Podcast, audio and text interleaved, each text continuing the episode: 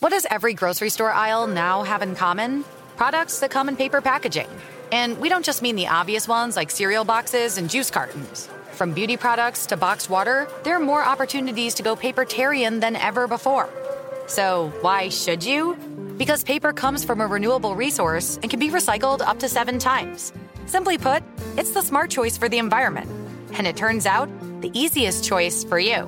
Learn more at howlifeunfolds.com slash papertarian. When you buy Kroger brand products, you feel like you're winning. That's because they offer proven quality at lower than low prices. In fact, we guarantee that you and your family will love how Kroger brand products taste, or you get your money back. So next time you're shopping for the family, look for delicious Kroger brand products because they'll make you all feel like you're winning. Shop now, in store, or online. Kroger, fresh for everyone. Spectrum One is a big deal. You get Spectrum Internet with the most reliable internet speeds, free advanced Wi Fi for enhanced security and privacy, and a free Spectrum Mobile Unlimited line with nationwide 5G included, all while saving big. For the big speed, big reliability, and big savings you want, get Spectrum One. Just $49.99 a month for 12 months. Visit spectrum.com slash big deal for full details. Offer subject to change, valid for qualified residential customers only, service not available in all areas. Restrictions apply. Go behind the wheel, under the hood, and beyond with car stuff from howstuffworks.com.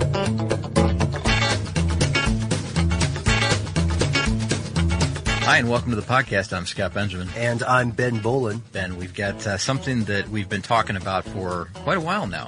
Um, I know that we, in uh, I think it was our self-driving cars from CES episode, we hinted that um, I had I had received a, a book for Christmas that was of, uh, of automotive legends and mysteries and myths, and and I've got that book sitting in front of me right now. And we had said that we wanted to talk about a couple of different stories in this thing, if not every story that's in this book, and uh, we're going to hit one of those today. Yes, uh, from the book Automotive Mysteries, Myths, and Rumors Revealed. Revealed. Wow, that was my rural juror moment. Close enough. Okay, uh, we're going to talk about a car that some people may not have heard of, the Norseman. Yeah, that's right. This is a uh, there's a good reason why a lot of people may not have heard about this thing because it wasn't around for too long. Um, there's there's an entire legend uh, around this thing, and and just to I guess just to uh, kind of point out how this book is laid out that we're that we're following Sure. here for this information. We've gone elsewhere for info as well, but uh, this really lays it out cleanly and concisely. This book does. Um, the legend is, and it, it'll wrap up with uh, you know the verdict at the end.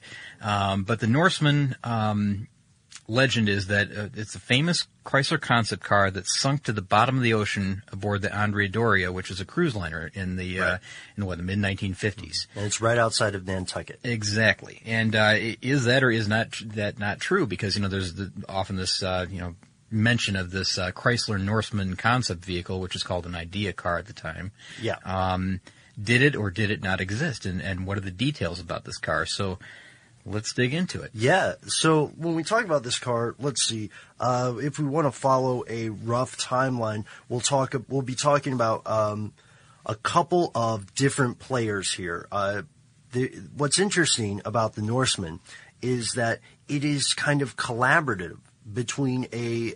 It's a collaboration rather between Chrysler and a little company called Ghia. Yeah, Ghia is a uh, it's an Italian coach builder in uh, I think it's Genoa, Italy. Is that right? Uh, they were started in 1915 in Turin, um, and they eventually were absorbed by Ford. Okay, so it's uh, somewhere in Italy. It's an Italian design house, and um, Ghia. They, it's not the first time that they had worked with Chrysler on a project. In fact, uh, Ghia had worked with other manufacturers as well. I think they put together the uh, the Lincoln Futura as well. Yes. um, another tar- car that we'll talk about in a moment. Yeah, I was going to say it's important, folks. Remember that. It is important, yes, but uh, it just goes all the way back to let's let's just start the uh, this timeline. How about this? We've got a like a rough timeline, or do you or do you have other things you'd like to cover first? Um, well, no, you know what? Let's go ahead and dive in. We're starting in the early 50s, right? Yeah, 1953, Okay. and that's when uh, that's when the work starts, I guess. When the uh, when the idea is hatched and the, the plans are kind of finalized, and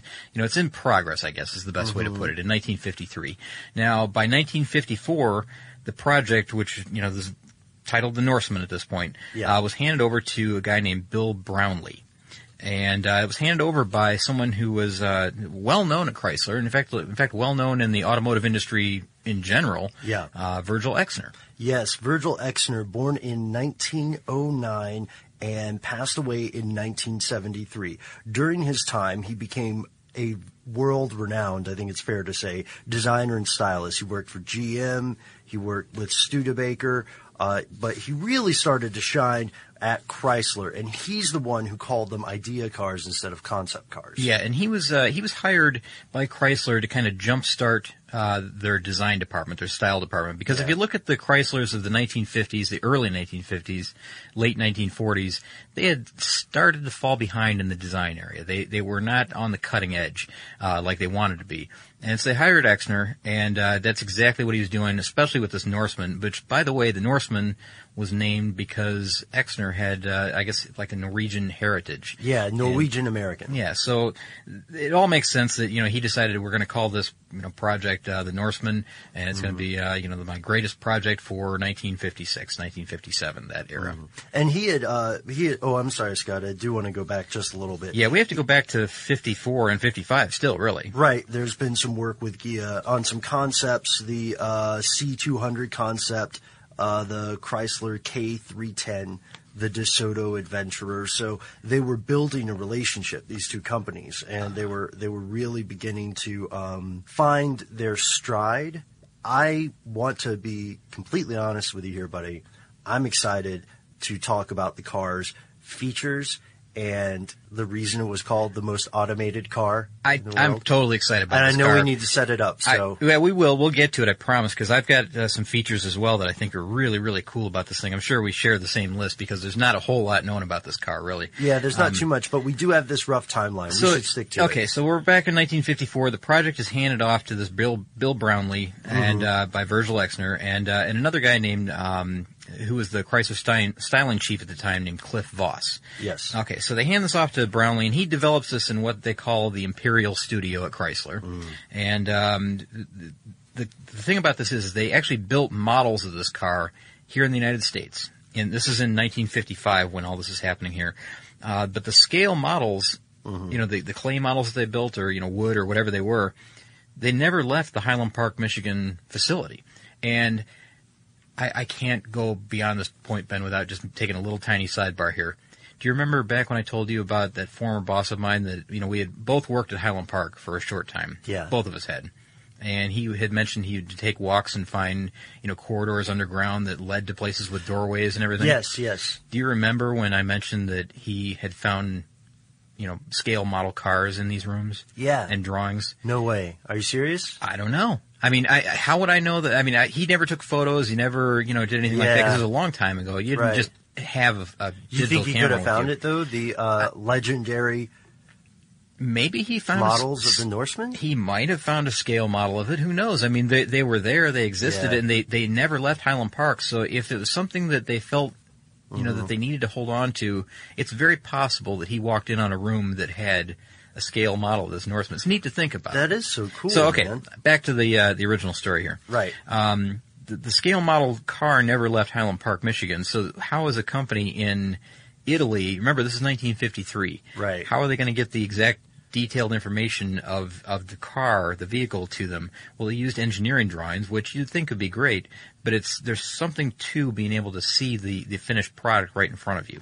Yes, because there's a much more intuitive understanding, I Mm-hmm. would argue, of the space and the proportion, uh, which makes this, Scott, I believe you were saying this off air, the first car, right, to be created entirely by engineering drawings. Well, between these two, between these two between these two companies. companies, between Ghia and Chrysler, it was created by strictly engineering drawings. There was no scale model that they had to look at and say, "This is what we want to end up with." They they fortunately, I guess, the translation you know between Chrysler and Ghia worked out really well because um, the, the model came along perfect. I mean, they were- they would send photos along the way of- Yeah. of progress. And they had time to mail those photos because this car was not built quickly. No. They went with a slow and steady wins the race sort of approach. Uh, it took them 15 months, so more than a year. Um, and it was running late, which is important to our story. It's a complex design. It's a complex design, and remember, they're working off of drawings. This was at a cost, I believe, of let's see, the currency in Italy at the time, uh, lira, fifty million. Oh my gosh. That sounds like an awful lot. I would guess, can I take a guess on this? And I thought. I read it somewhere, so maybe I'm not totally guessing, but Yeah. I want to guess that that's somewhere in the neighborhood of like 200,000, 250,000 US dollars. Something like that. That's a, that's approximate for what a, a concept vehicle, a, a dream car Mm-hmm. in the 1950s, early 1950s cost. Now you'd have, that's not current dollars. That's not 2013 dollars. So you'd have to extrapolate that out to, you know, what, what inflation has done to that. But 250,000 in 1953 was a heck of a lot of money. Well, I've got a calculation here too. Oh, because, you do. I, yeah, I went yeah, into all that description. And, okay. I don't want to interrupt How you. wrong, how wrong was I? You were you were it, you were completely on board with the concept. A Chrysler spokesperson, after the calamity occurred, Yeah. a Chrysler spokesperson pegged the cost at around one hundred and fifty thousand. Hmm. Um, he said it was insured, so there's that. That's a good thing. Yeah, and uh, so we ran the inflation calculator the way we like to do whenever there's a cost entered back in the golden days. So what cost uh, 150,000 in 1956? Mm-hmm. And I know I'm jumping the timeline here. You ready? Ready. All right. Uh, let's see. Uh, 1.2, just under 1.25 million dollars. Wow. That's Yeah. a lot of money, even Yeah. now. That's still a lot of money. I mean, that's, uh, I wonder how that compares to modern day, Hmm. um, concept vehicles. If they truly cost, you know, a little over a million dollars, or if they're, if they're more in like the $10 million range. you Right. know. 15 months, uh, 1.25 million. Let's just round it up. And then they uh, are late with it, which is, you know, not abnormal Mm-hmm. Yeah. when you're making a brand new car. But what did they get for that? Well, see, they had this is this is an amazing car, really. I mean, this is like I mean, I guess I've got a whole list of things that we can Yeah. go through kind of quickly if you want. Absolutely. Um, but okay, so we talked about the collaboration. We talked about you know who. How this thing kind of was passed down between uh, management at Chrysler and who went to Agia. Um, it was scheduled. The, the Norseman was scheduled to make the rounds at the 1957 Auto Show circuit. So this was going to be uh, for the pr- the following year. Yeah. Early on, they needed you know ahead of time to get it ready and everything, but it was already running late. Um, oh, by the way, I'm, I'm already off on another. How cool would it be, just mentioning the 1957 auto show circuit, how cool would it be to go back and look at the 1957 auto show circuit right now if you knew now what you didn't know then, you know? Oh, man. Yes. I, I just can't imagine. I mean, I look at photos and, you know, they're just not detailed enough for me, I guess. You know, I'd love to get Yeah. the full walk around of every vehicle. That'd be incredible. Let's, you know what? Let's go a little bit further in this tangent because uh, I read recently a book by Stephen King about time travel, and uh, it's this. The novel is about a guy who wants to travel back in time to prevent the assassination of Kennedy. Okay. And when he goes back, you know, this is the 60s, right? When he goes back, one thing that I became obsessed with reading that now, you know, as Stephen King gets older, his novels are just getting longer. So I have plenty of time to think about this. Um, I was thinking about the exact same kind of stuff, Scott. Can you imagine going back as a time traveler to car shows? Oh man, and all you need is some currency of the time, Oh, yeah. and then just buy them and hide them in a barn that you know will still be there in Yeah, 2013. some type of underground bunker or something, you know, that uh, you'd be able to retrieve them, you know, 50 years later. Uh, that would ju- that would set your future, you know. This is my uh, this is my foolproof scheme. uh, Okay. All right. So we keep getting derailed here. Let's Right, get right, back to right, it. So, right. so uh, the the main point here, and I, I guess you know we'll get into the features in just one second here because Right. comes up right now. But this was a fully operational, drivable car, which was really unique at the time because most of these Mm-hmm. uh, dream cars are just sort of bodies. Exactly. Yeah, they would just push them out on stage, and there was a reason behind that. They had the, you know, the ability to add an engine and transmission and the full driveline.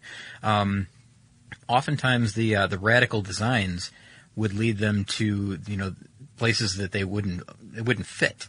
You know, this was designed with the idea that we're gonna we're gonna put a, this specific motor in it, this specific transmission in it, and it's going to operate. It's going to be a run, you know, running driving car. Like, um, oh, who was it? I want to say Harley Earl. Was that it? Also, uh, Bill Mitchell. You Oh know, those yeah, guys, are you would- talking about the great designers? now they would build cars that you know ran and operated, of, of course, but um, for this one to be fully operational, that was pretty. That was still pretty unique for the day. Um, yeah, and let's also consider that because it's that unique. I don't mean to run over you here, Scott. No, don't. Because uh, this is a working model. This is a strong indication, albeit circumstantial, a strong indication that had this chain of events occurred differently, Mm-hmm. we would have seen a production model incorporating a lot of this, Ah, nice. or some of it. Nicely you know what I mean? stated. Yeah, very good. Um, one of the let's just get into the features then, because uh, one of the things that this thing had that maybe is I don't know the most standout uh, visual feature of the thing. Oh, and my least favorite Uh, part. really, a frameless windshield. The yeah, the frameless windshield, it the had- cantilevered roof. It, it is. It's a cantilevered roof that, that attaches only at the back. Like imagine where the C pillar would be, Mm-hmm. and it was cantilevered to the front. There's really no structural support at the A pillar, other than uh, I guess there were. Um, well, there's the windshield. well, there's the windshield, and um, as Virgil Exner explained, Exner Jr. later explained, uh, there were actually two quarter-inch diameter steel rods that held the roof in place at the front, but not in the way that you think. You're a growing business, which means you need every spare hour you can find. That's why the most successful growing businesses are working together in Slack. Slack is where work happens, with all your people, data, and information in one AI powered place. Start a call instantly in huddles and ditch cumbersome calendar invites. Or build an automation with Workflow Builder to take routine tasks off your plate. No coding required. Grow your business in Slack. Visit slack.com to get started. Spring is a time of renewal, so why not refresh your home with a little help from Blinds.com? Blinds.com invented a better way to shop for custom window treatments. There's no pushy salespeople in your home or inflated showroom prices. Free samples, free shipping, and our 100% satisfaction guarantee can put the spring back into your step and into your home too. Shop Blinds.com now and save up to 45%. Up to 45% off at Blinds.com. Rules and restrictions may apply. Managing your diabetes just got easier. The powerful new Dexcom G7 lets you see your glucose numbers on your compatible watch and phone without painful finger sticks. So you will always know which way your glucose is headed. An arrow shows you where you're heading up, down, or steady.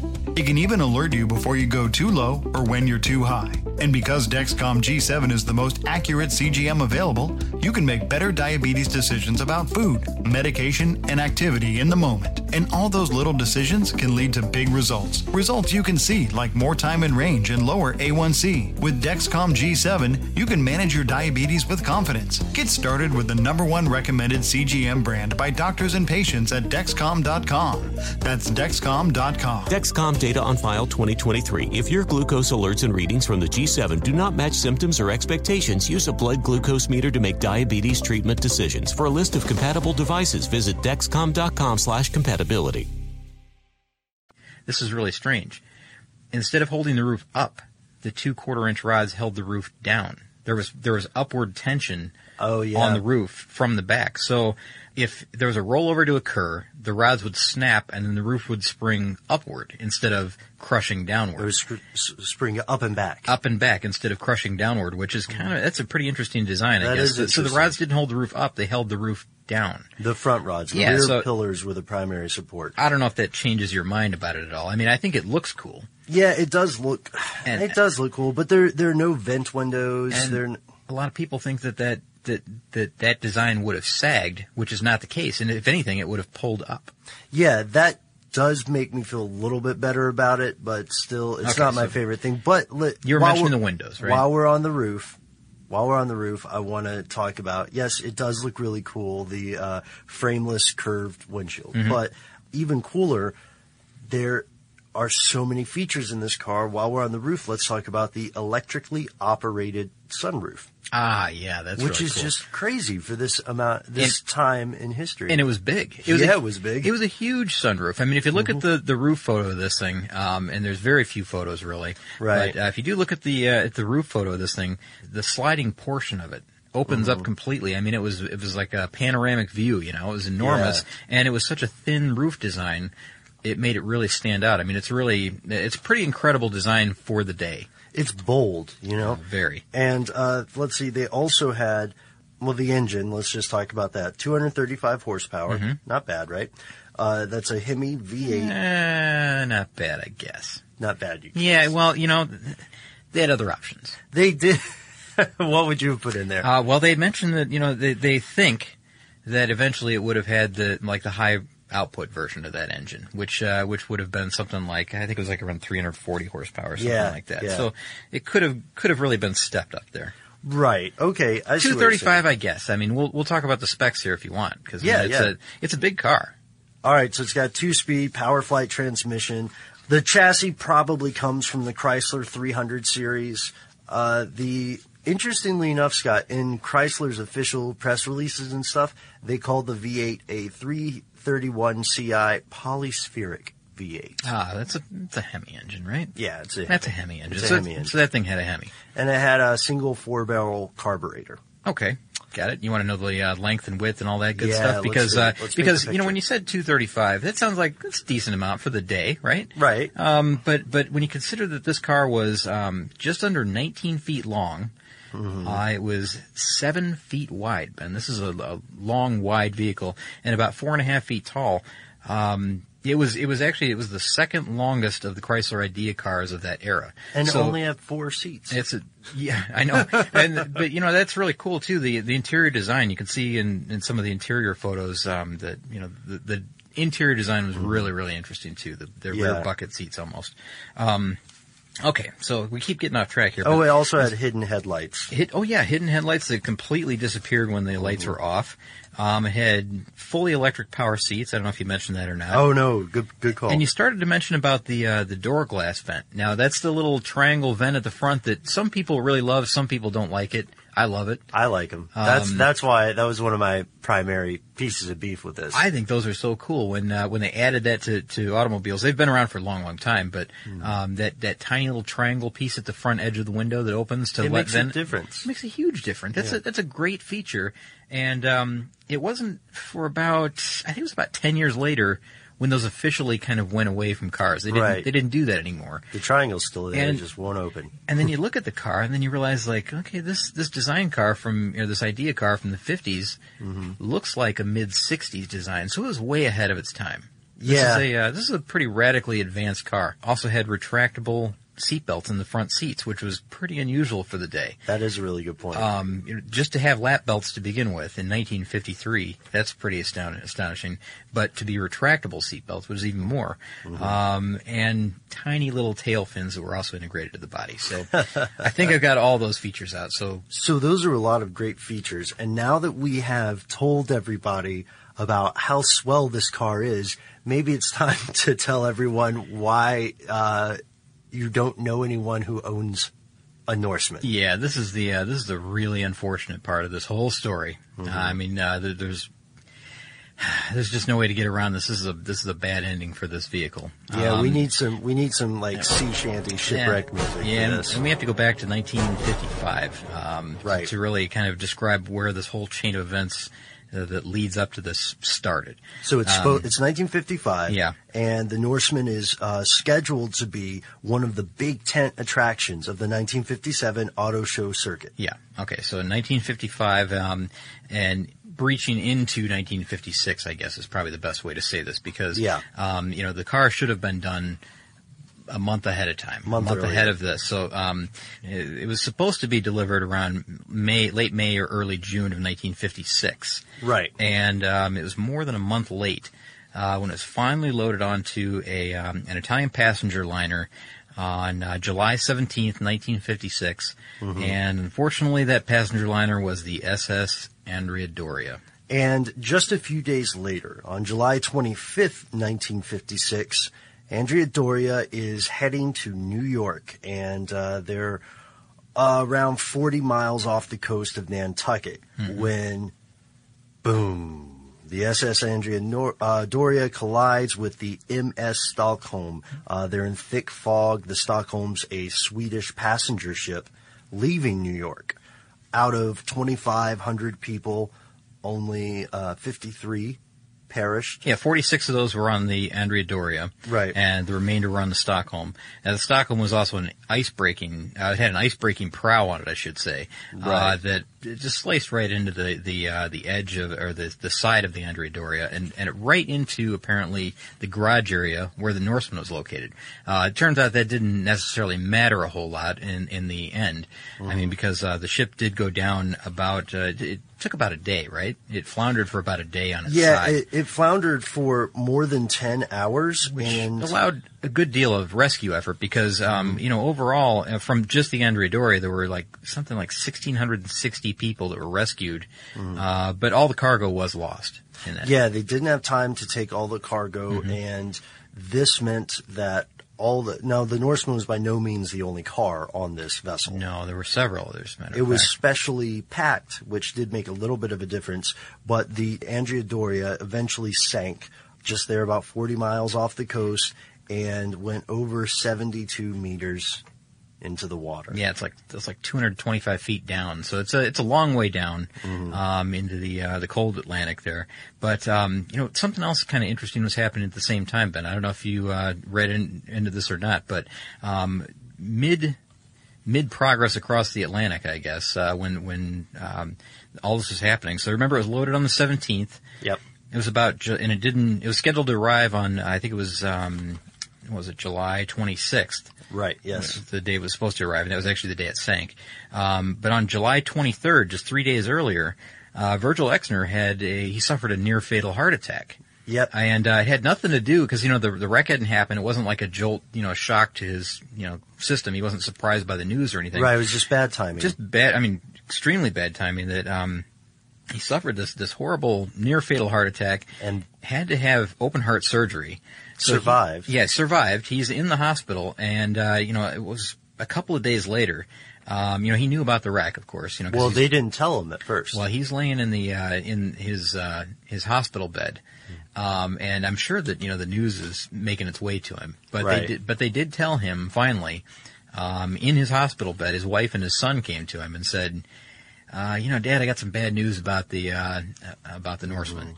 Uh, I went down with the ship." It's just kind of an odd thing that you know he's, he's laying in his hospital bed when he gets the news about this project that's been going on for years and years and years, and he's looking forward to it. You know, to seeing it for the first time. He hasn't seen it really. yeah, 1956 is a rough year. Yeah, exactly. So, you know, he, he gets this news, and uh, honestly, he it seems like he's okay with it because according to his son, he said he said that's neat. One of my cars went down in a big famous shipwreck. It's like it was going to be immortal at that point, right? Which sounds to me, when I initially read that, as though someone was on painkillers. Okay, I understand what you're not saying. not to be cynical, but you know maybe that's what happens when you when you narrowly survive something. You have to have open heart surgery. Your philosophy changes. I understand. I get I get what you're saying, but um, also when you read that, you know, his uh, is according to to Virgil Exner Jr., he said that his dad was kind of romantically inclined like that. Like he would, he was he was actually kind of excited by the idea that his vehicle, his uh, his Norseman, Mm-hmm. was going to be forever remembered as the the uh, the idea car that sunk with the uh, the Andrea Doria forever. You know, to be forever held in this uh, this watery grave. You know, that kind of thing. He's a poetic dude. I, he really was. I and, respect you know, that. I, I do too. I think that was kind of a that was a, a, a stand up reaction by him. I think. yeah, that was all class. I mean, he could have been irate. You know, he could have just been uh, breaking stuff and you know whatever. I mean, just been you know flown off the hook. And um, I've got the press release here for that Chrysler originally put yeah, out. because Chrysler had to somehow explain.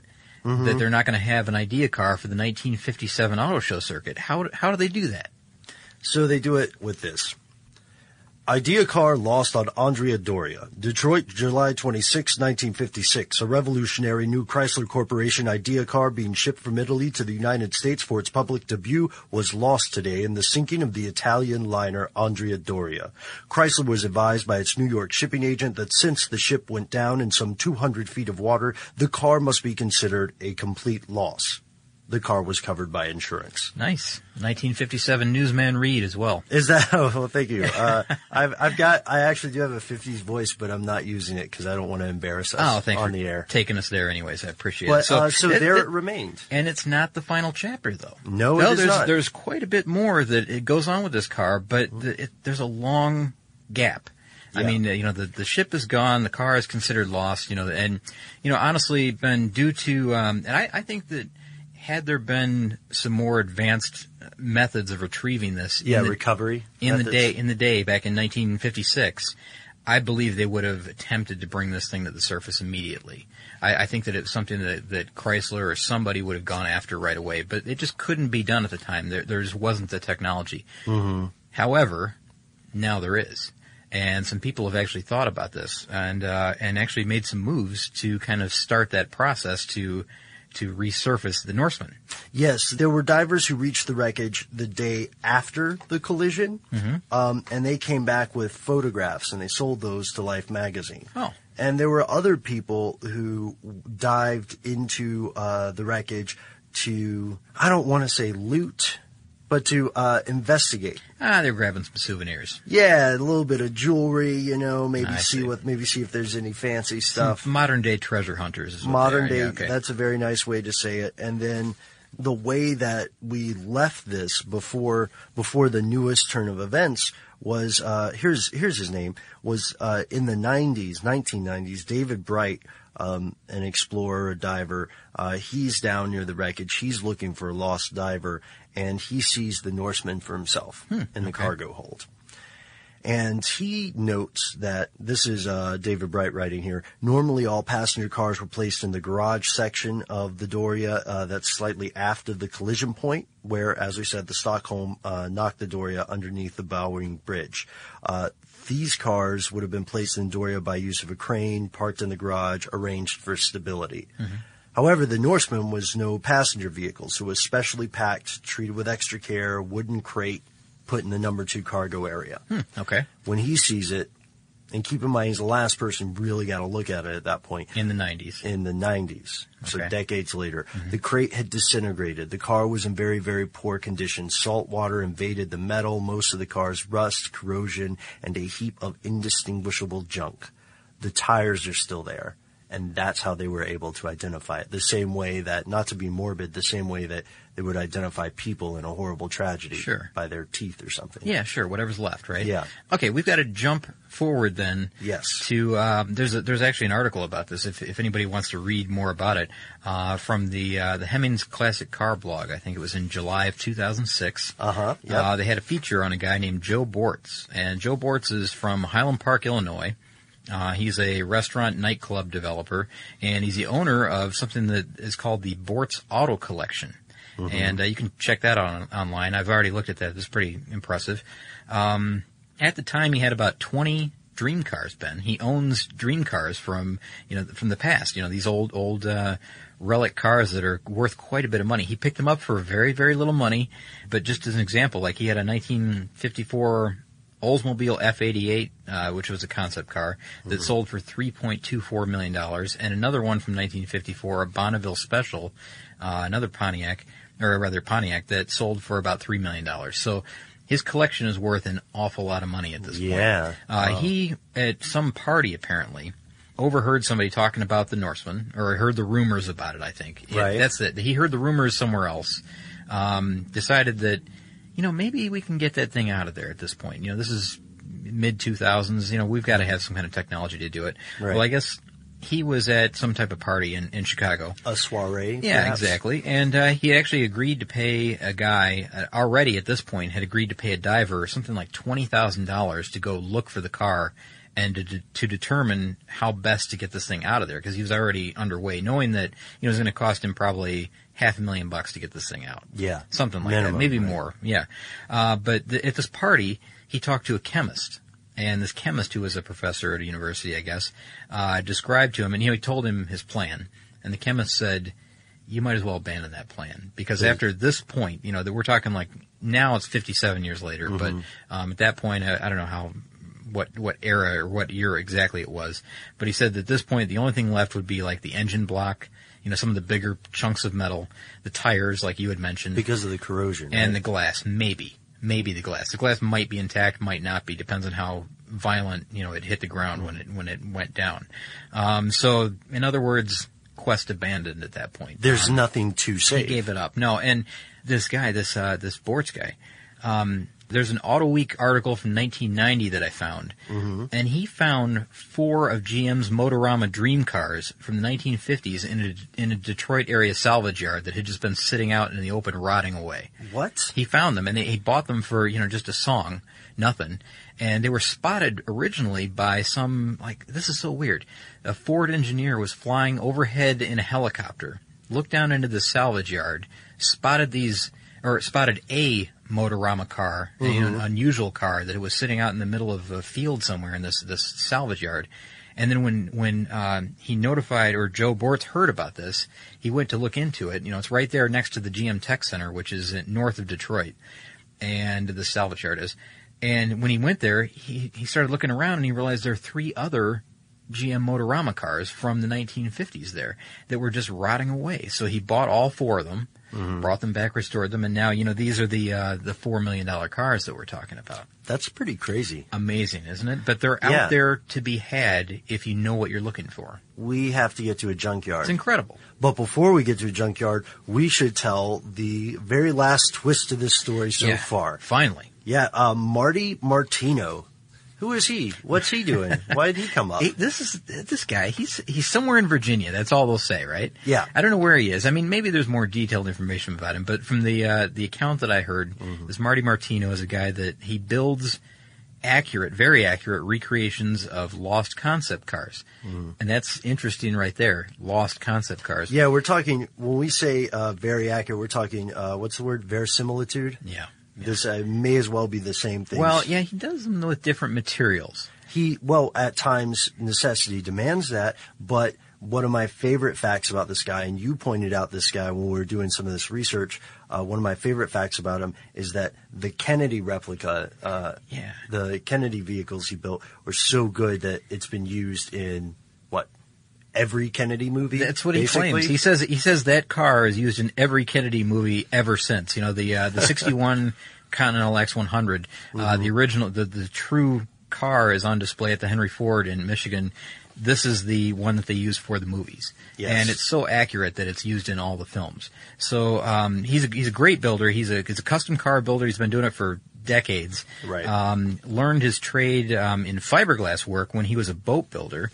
Um, and eventually he built a Batmobile for a Ziebart commercial that starred Adam West, so you can get an idea that, you know, this is pretty authentic, right? Right. Well, as you know, the Batmobile was based on the uh, Lincoln Futura, uh, which was a 1955 concept vehicle or dream car, idea car. And we mentioned that one earlier. Also lost because the only one of its kind, you know, the, the, the actual show car, which cost $250,000 to build, uh, was sold to George Barris, you know, who created the Batmobile out of it. It was sold to him for one dollar, you know, back in uh, when it late 1950s, after it had made the, the show circuit. So, in other words, there is no Lincoln Futura from 1955 left over.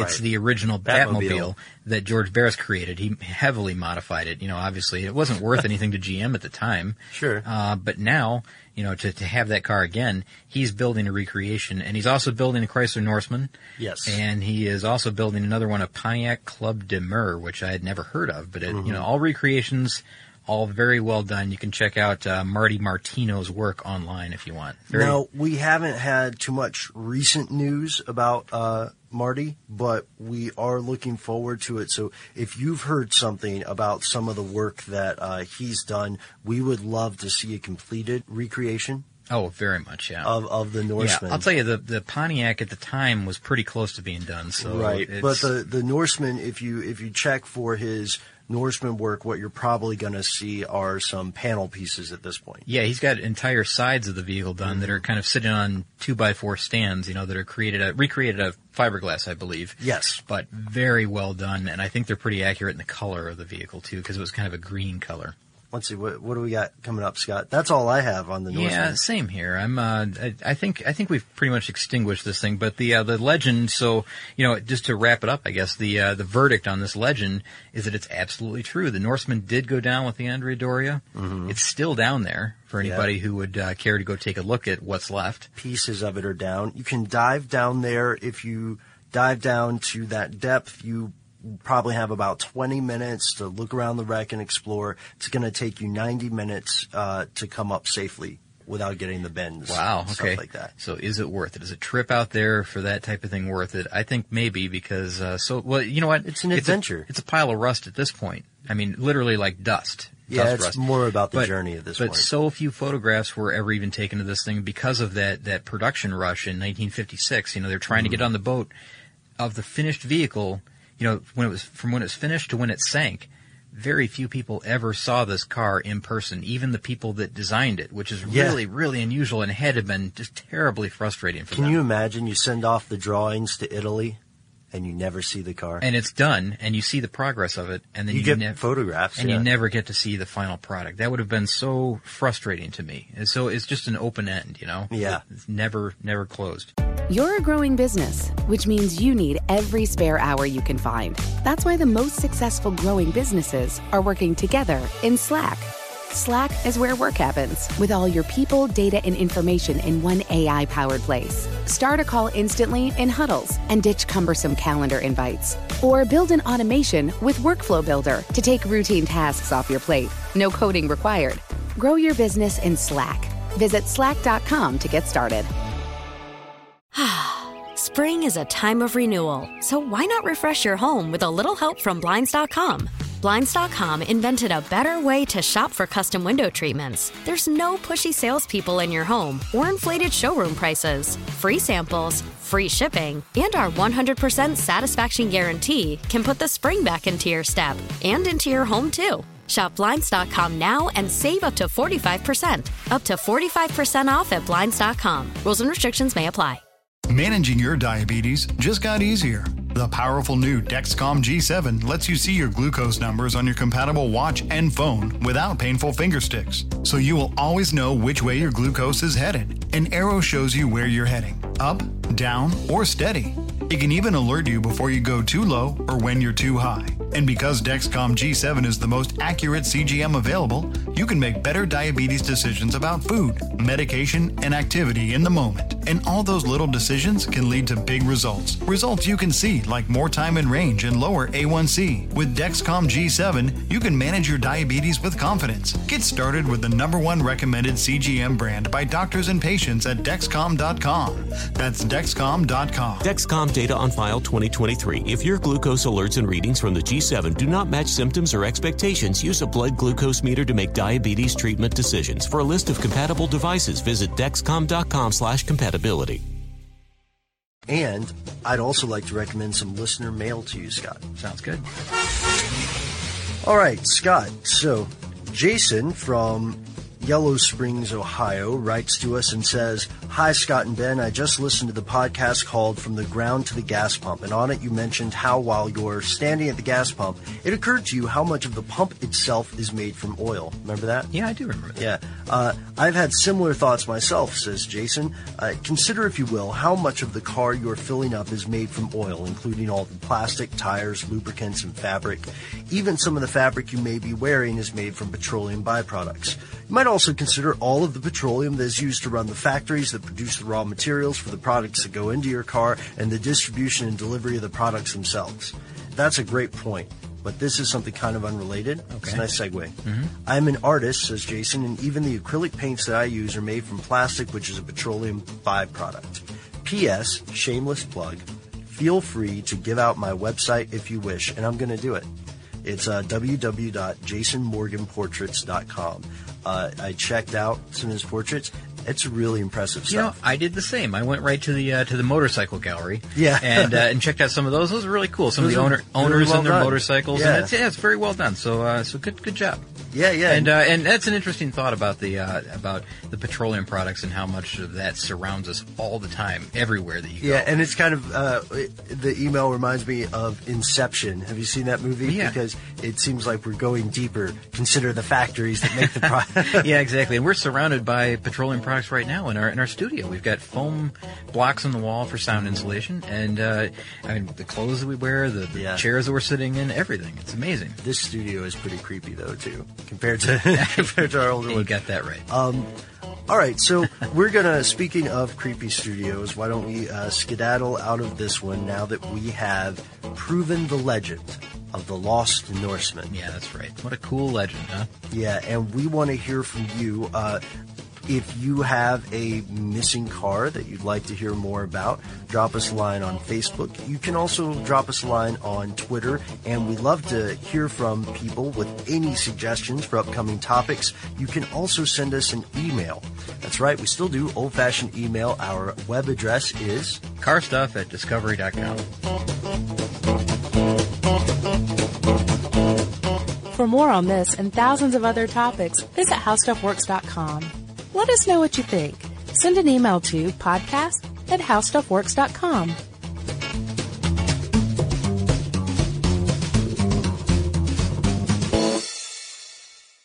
What do the most successful growing businesses have in common? They're working together in Slack. Slack is where work happens with all your people, data, and information in one AI powered place. Grow your business in Slack. Visit slack.com to get started. Managing your diabetes just got easier. The powerful new Dexcom G7 lets you see your glucose numbers on your compatible watch and phone without finger sticks. And because Dexcom G7 is the most accurate CGM system, you can be confident in your food, exercise, and medication decisions. And all those decisions can lead to big results, like more time in range and lower A1C. Get started at Dexcom.com. Dexcom data on file 2023. If your glucose alerts and readings from the G7 do not match symptoms or expectations, use a blood glucose meter to make diabetes treatment decisions. For a list of compatible devices, visit Dexcom.com slash compatibility. Viking, committed to exploring the world in comfort. Journey through the heart of Europe on an elegant Viking longship with thoughtful service, cultural enrichment, and all inclusive fares. Discover more at Viking.com.